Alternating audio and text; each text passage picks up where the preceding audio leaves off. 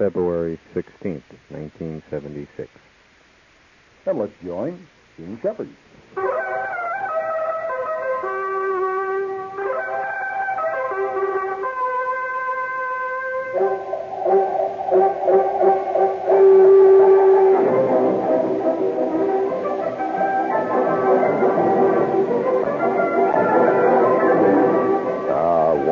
Generation, a voice arrives on the scene that speaks of the hopes and the aspirations of all men.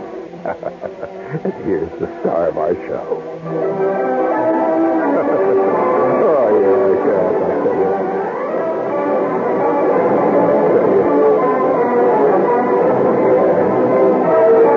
it doesn't feel great to be a 20th century man.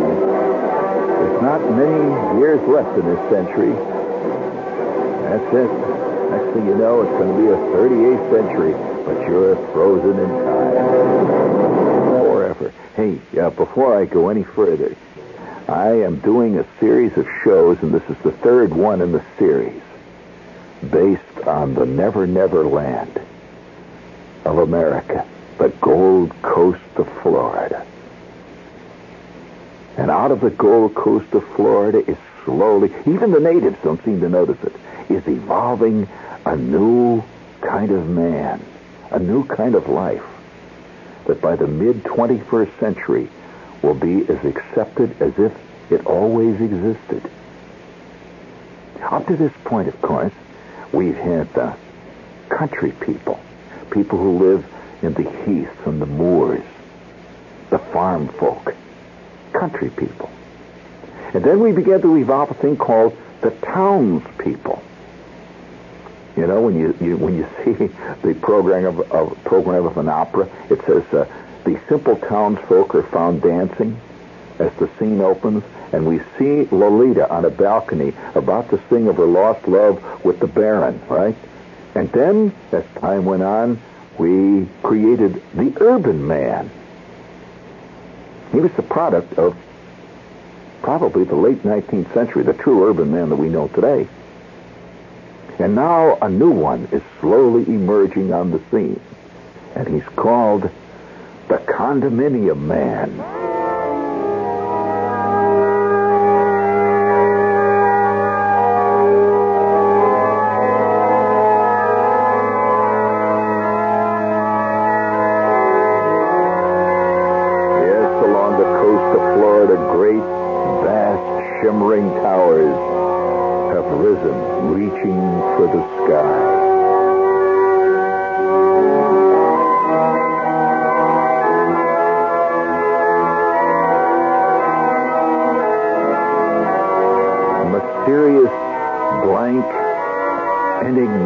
Looking slabs of concrete, basalt, steel, chromium, with guarded gates and hushed drives and muted palm trees.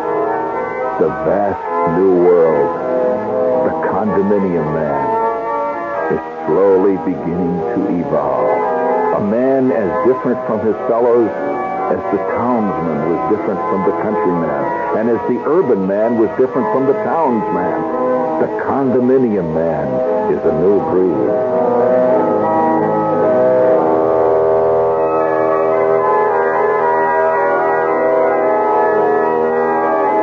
rootless forever, with no past, no future, sealed in a tiny capsule with patio, overlooking the inland waterway.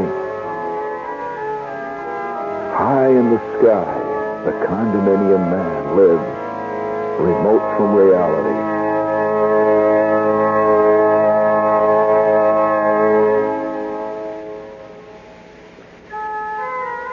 And one of the most touching, perhaps significant things about the condominium man is the names that he gives to his glistening, gleaming towers.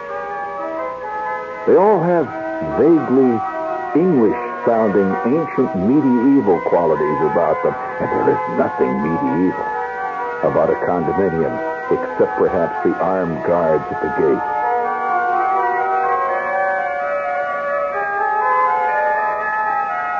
Camelot Towers. Guinevere Arms. King Arthur South.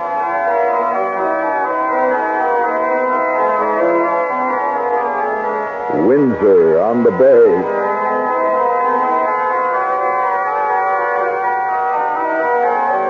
Buckingham Palace on the waterway.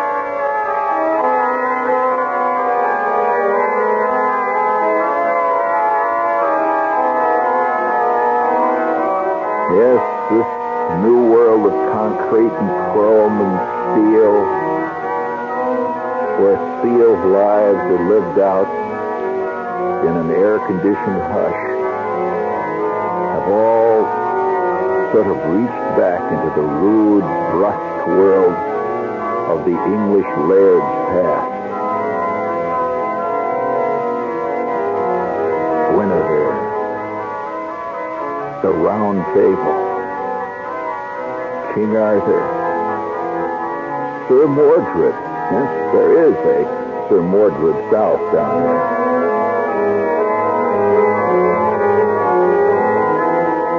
And every day on the radio and on television, the commercials, all also with the same medieval quality, beckon new converts to the condominium world. It's the way life was always meant to be lived, the way you always dreamed that it could be lived, but never believed that it would. Guinevere Arms, just south of Boynton Beach. Rolling, lush countryside, perfect for the horseman and the man who is having trouble with his short irons. For the sun always shines, and the air is always soft and flower laden. Beginning at 39.9, climbing precipitously from that point. Life at Guinevere Arms is one long song.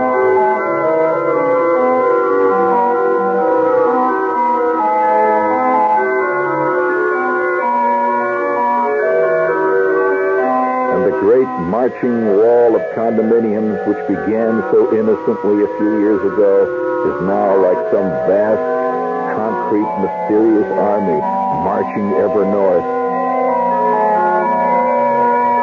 And the day will come when the condominium man will own all the beaches in the world. It's as if we're building a concrete fortress itself around our entire country, a fence of condominiums rising to the sky.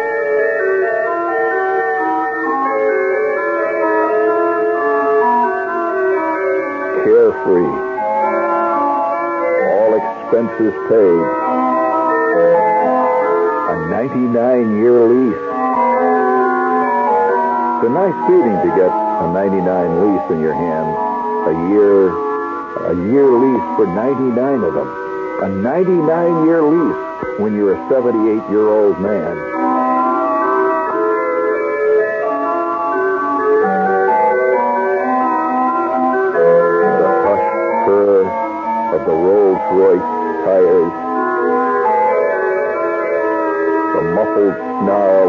Jaguar XKs,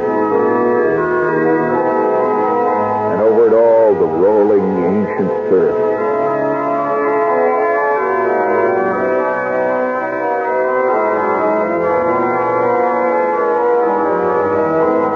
Yes, we are alien visitors in the very outskirts of a new country that is beginning to evolve.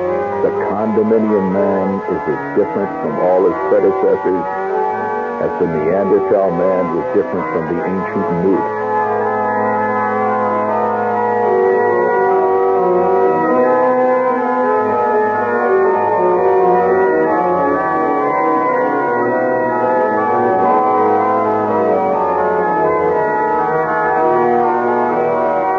He has faint memories of a now misty past in some legendary place called Kansas.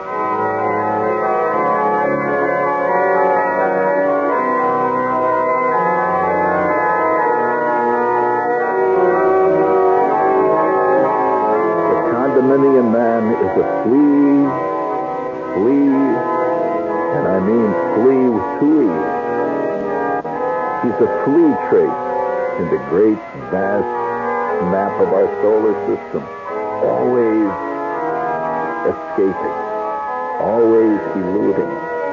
He's the new man, the man of total escape.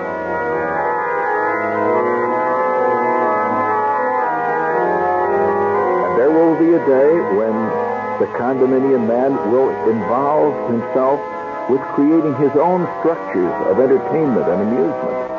There will be the condominium Disneyland. Probably 38 stories in the air. And there'll be a little Donald Duck who is retired.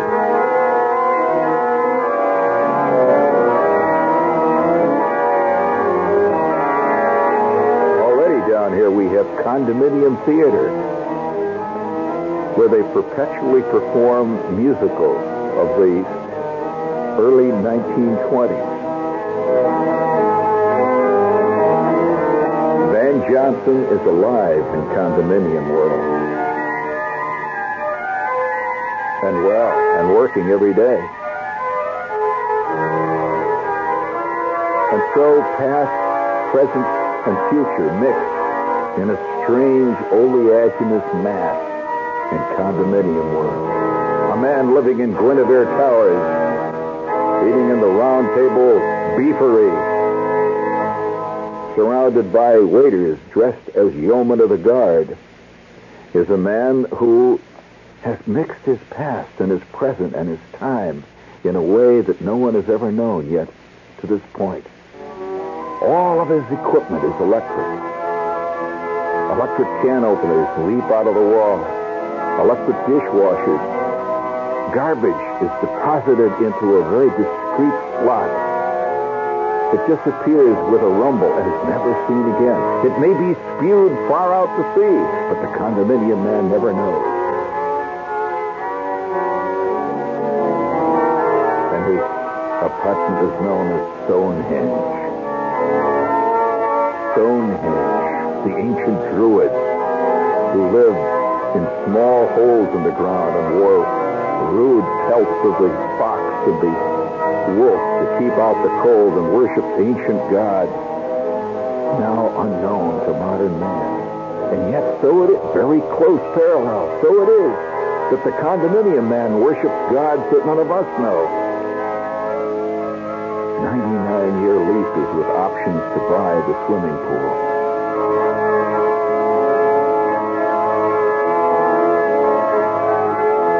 Stonehenge by the sea. And it's very close to Stonehenge with those monolithic towers. Mysterious. They look like they're unlived in even when they're full. Very good. Thank you. but seriously, I honestly believe that, that that you see down here as you see around in uh, isolated parts of the country the evolution of a new kind of man. And you know what I, I, I that's going to evolve out of this? Just like all urban men have a certain continuity of interest. In other words, if you live in the inner city of Chicago or the inner city of New York, the way I live, or if you live in the inner city of Minneapolis, there's a certain shared knowledge. Understand what I mean?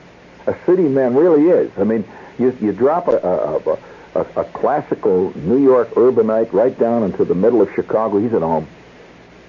He's in his jungle. He's on his turf. You take a guy from a farm in Iowa and drop him onto a farm in Texas, he's not lost. And so it will be with Condo Man. He may be called that, the Condo Man. And there will be a national association of condo men. A man living in a condominium in Arizona is living exactly the same life. as a man living in a condominium in Miami Beach, in Portland, Maine, in San Diego. They're living the condominium life. And it's a special world. Hushed, discreet, piped in hi-fi. And eventually, of course, there will be condominium troubles will evolve, just like the world of, of the of the farm knows its its corn borer. The urban man knows his garbage strike. And so trouble will hit the condo man eventually, and there will be condo riots where ancient men fight it out down in the hushed confines of the totally covered garage. This is WOR New York. and speaking of the world of the enigmatic, it's commercial time. You know, uh, I, I've thought about that. You know, nobody's written yet about the sociology of the of the condominium, which is different. Really, I'm not being funny. I, you know, except that it is inadvertently funny. But I'm not.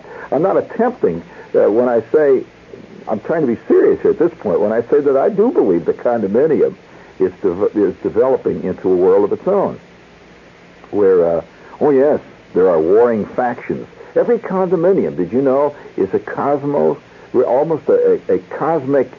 Uh, abbreviation or condensation of real life. You have the radicals. You have the conservatives. In every, and, and their politics is self-involved. It, it's involved with the condominium politics. You have the troublemakers. You have the guys that pour oil on troubled waters. You have the fantastic battles at the board of directors meetings. And, of course, ultimately, you even have violence.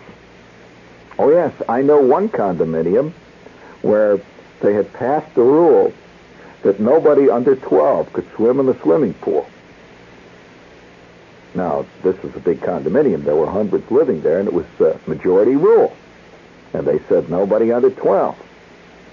And one day, without uh, any warning, some guy who didn't know the rule, by the way, uh, brought his you know, brought a friend of his over to swim in the swimming pool, and they brought a nine-year-old kid. Terror swept the condominium. And within minutes, a delegation of ladies with blue hair appeared beside the pool.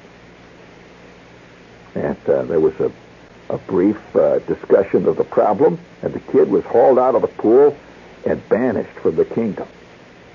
At which point, the guy, the father, got out of his pool, walked around the pool a couple of times, took the elevator up to the eighth floor, knocked on the door of the guy who had complained, and when the guy showed, he hit him right upside the snoot. Therefore, splitting the condominium right down the middle. There were pro snoot hitters, and there were anti snoot hitters. And before the dust settled, eight months later, several other snoots had been struck heavily.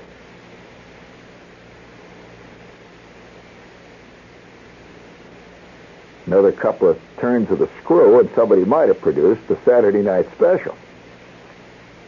so I'm saying that the condominium world, like all other worlds that man has created, is also occasionally visited by the devil.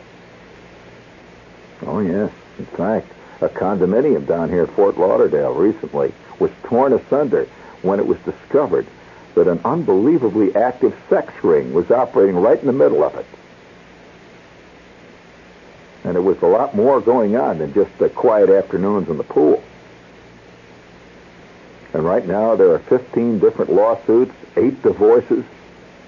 There were two vice raids, and the condominium is now resting between bouts. And so this this world. And speaking of of, of the never never quality of, of uh, life, uh, of course, see, I think that this life down here, uh, just uh, looking at it as an outsider, uh, is is a forerunner of the way a lot of lives will be lived by the year 2000. You know that they predict by the year 2000 uh, that over ten and a half million people are going to be living in this state. As a matter of fact, they claim that the biggest uh, population growth in the country in the few years is going to be between Daytona, running in a belt right across the middle part of Florida, over to Tampa. And uh, that uh, that place is going to be just, you know, just fantastic in the next 20 years. And uh, for anybody who remembers anything about Florida just a few years ago, you, you, it's hard to believe. I mean, when you when you see the changes that have come about down here, and I, and you know, there's a there's a theory that that says that one of the reasons this is so is because in our century, and it is new to our uh, you know to our time, in our century, the growth of hedonism has been unparalleled. Now, hedonism, of course, is an old and uh, respected uh, Greek philosophy. Hedonism means worship of the senses. Now, what is the, you know, this, uh, we've always, always had the senses. It uh, depends on what you do with them, you know.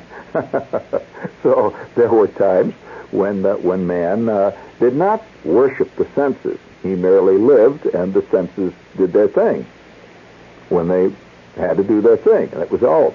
But then hedonism means that the thing that the senses do is the end of life itself. In other words, if you believe that life is meant to be nothing but one long, uh, let's say, spasm of fun, you are a hedonist. Now, uh, that has seen a lot of growth in our time.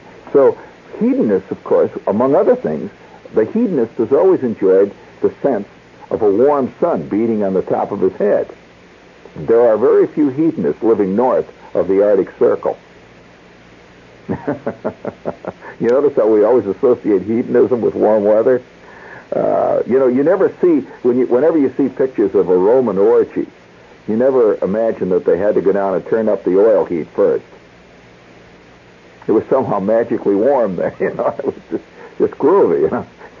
the, the pool was, was great, and the, and the grapes were chilled just right. I mean, at the orgy, you know, and it was all done naturally. Well, that's what you see down here in this area, and, and, and I think the hedonists have come into Florida and Southern California. Incidentally, I'm making a personal prediction here, and, and it's basically this. Of course, the state has made a great transition, the state of Florida, from its earlier connotation. You know, the state used to be primarily an agricultural place uh, with a great growth of retirees. The retirees came down many years ago, and with a sprinkling of high society that just came down to escape the weather. By the way, high society has always been hedonistic, going all the way back to the Greeks and the Romans. The higher society you go, the more hedonistic quite often is the life. That's the jet set, for example, uh, is very hedonistic. They they never spend much time in Alaska.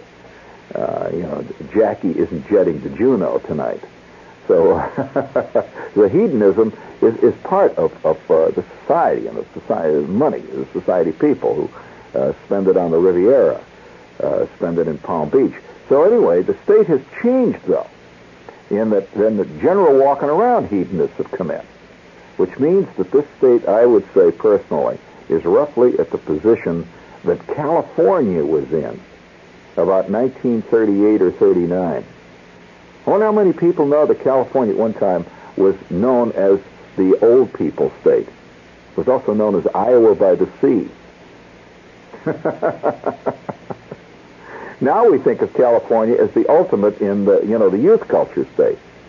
And uh, that's what's happening to this state fast. And I'd say by 1985, this state will have passed Florida as the ultimate youth uh, cult state in the nation.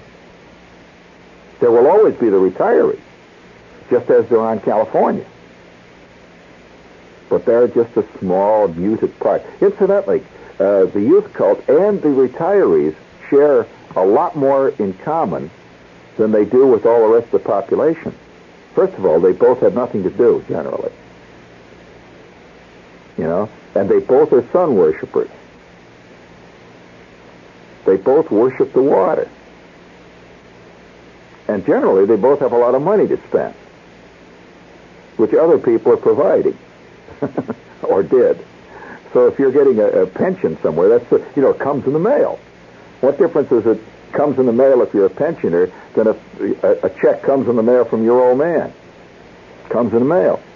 You're out every day, you know, hacking away at the weeds, doing, uh, earning it. And so there's a great parallel. Incidentally, speaking of other other esoterica you see down here, I wonder how many of you have uh, have been, uh, you know, has it been pointed out to you that one of the last strongholds of a great popular sport in America, which was hard to believe it, but at one time it was almost as big in some parts of the country as pro football is today.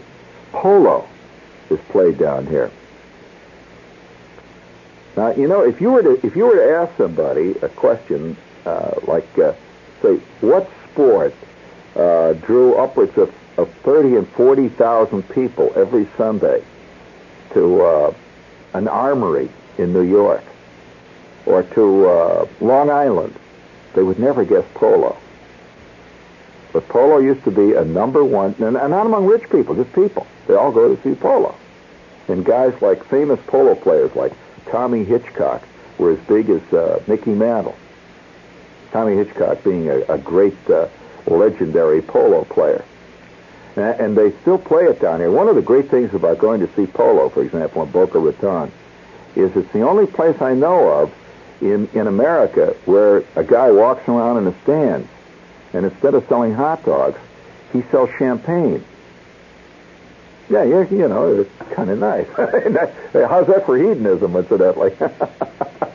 I mean, uh, you know, they may wind up with Nubian handmaidens to throw grapes at you, you know, while you watch the polo.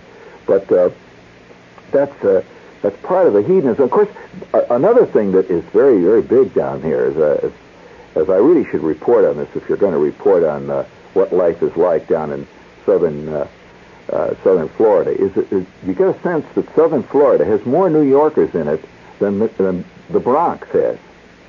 You know, it's as if the population of the Bronx changes every four years, and they ship all the used Bronxites right down Highway 95 to, to, to Pompano Beach.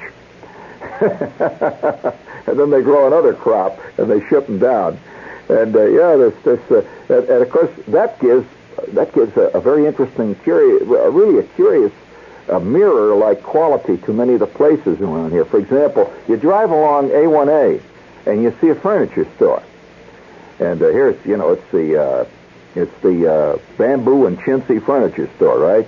There's out in front. See, Mr. Bamboo and Fred Chintzy are running it. All right. It says the uh, Bamboo and Chintzy Furniture Store, and they have in permanent sign in a big neon sign. It says we're from Wisconsin. Now, what the hell does that mean? Have you seen that down here? You don't see that anywhere else. I mean, if you drive through uh, Indianapolis, you don't see a furniture store that says, uh, I'm from Euclid, Ohio, out in front. but down here, where you're from provides a, a sort of index of what you are. In fact, they have Indiana clubs down here where people go to these clubs every Saturday and sit around, and the only connection they've got is the fact that they once lived in Indiana, or Iowa, or Ohio, or uh, Wyoming. And they have clubs and they meet. Now, I don't know what they do. Do they sit around and talk about. Uh...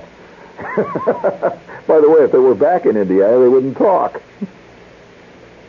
but uh, that's part of the part of the scene down here. Incidentally speaking, another part of the scene uh, they're very big down here in shopping centers, of course. This is part of the new world down here. In shopping centers, the opening of a shopping center resembles really, uh, it must have been like that when they opened uh, uh, the Lincoln Memorial. Because thousands of people come, the mayor shows up, often the governor shows up. Uh, mayors are very curious down here. They, they seem to spend a lot of their time either running for election or being indicted. Uh, Have you noticed that? in fact, uh, police chiefs are constantly fleeing. Uh, you pick up the paper down here, and they're, they're invariably uh, indicting some guy who's in the state legislature. And uh, particularly mayors down here keep, keep getting into trouble. In fact, they often get in trouble in other states. Just the other day, there was a big story about a, a mayor that was recently picked up on a big drug bust. And uh, he was up in North Carolina, and he's the ex-mayor of a town down here. And drug busts, by the way, are very big down here, too. I mean, fantastic ones. In fact, the biggest current story is the story of this cop. You know, he's just walking around, he's just doing his thing, he's driving along, and he sees these guys uh, coming ashore down here on Biscayne Bay, right? And uh, 23 tons of pot. Do you know how much 23 tons of pot is? I mean, I mean, I mean, that, that, now that, that, that, that, that's a figure that, see, most people just throw off because they're used to 23 tons of coal or 23 tons of rock. But a, a, a, one frond of the marijuana plant, can you imagine how much it weighs? It's minute. It's like 23 tons of, uh, of uh, leaves. Yeah, 23 tons. And uh, these guys were all rowing ashore with boats. I kind of like it. Sin is so naked down here. And he sees them, see, and he gets out of his squat and he says, Hey, you guys, stop that. At that point, they all ran into the weeds. Some of them jumped into the water. And uh, for the le- for the next three days, the uh, Miami police spent their days in boats fishing giant bales of pot out of uh, Biscayne until finally they wound up with 23 tons of it, which incidentally they burnt up in a uh, in a Broward County incinerator. To, uh, by the way, great, great, great moans of sorrow of large parts of the population when they saw that smoke going up. So I don't know what happened when the wind got a hold of that uh, incinerator's output, though. But can you imagine it blowing west and all of Naples is higher than a kite? But uh, oh, you could get some exciting things down there. This this uh, this part of the country is far more than a tourist paradise because you see man in the raw down here. As a matter of fact, uh, the other day I walked into a to a supermarket down here, and uh, they, uh, of course, it was after the big New Year's celebrations and all that stuff had disappeared, and uh, and you know how it is when you go into a, a store about two two or three weeks after Christmas, they're always selling Christmas cards at half price, uh, or you go into a place after Valentine's Day and they have uh, candy hearts at half price. Well, they were selling TV Super Bowl snack kits at half price. Because, uh, you know, yeah, I don't know what a Super Bowl TV snack kit is, but you could get one at the Publix at half price. After the Super Bowl is over, what the heck are you going to do with a TV Super Bowl snack kit? I guess what you do is you, you buy one of them and save it for the next Super Bowl. You see, like you, you know. and uh, oh yeah, uh, uh, TV and Super Bowls are very big down here. The word super is used continually uh, throughout Florida, describing everything from uh, a used Pinto to a major Folkright. You know what one of the big stars, of course, on television is down here, and all TV newscasts, is the weatherman. They have weather forecasts that go on for eight, nine, ten minutes, and there's never any weather. But what he talks about is weather in other places. He loves to say that it was seven degrees in Chicago. And then they'll show you a picture of Chicago. you know, having seven degrees. He says, but you ain't seen nothing.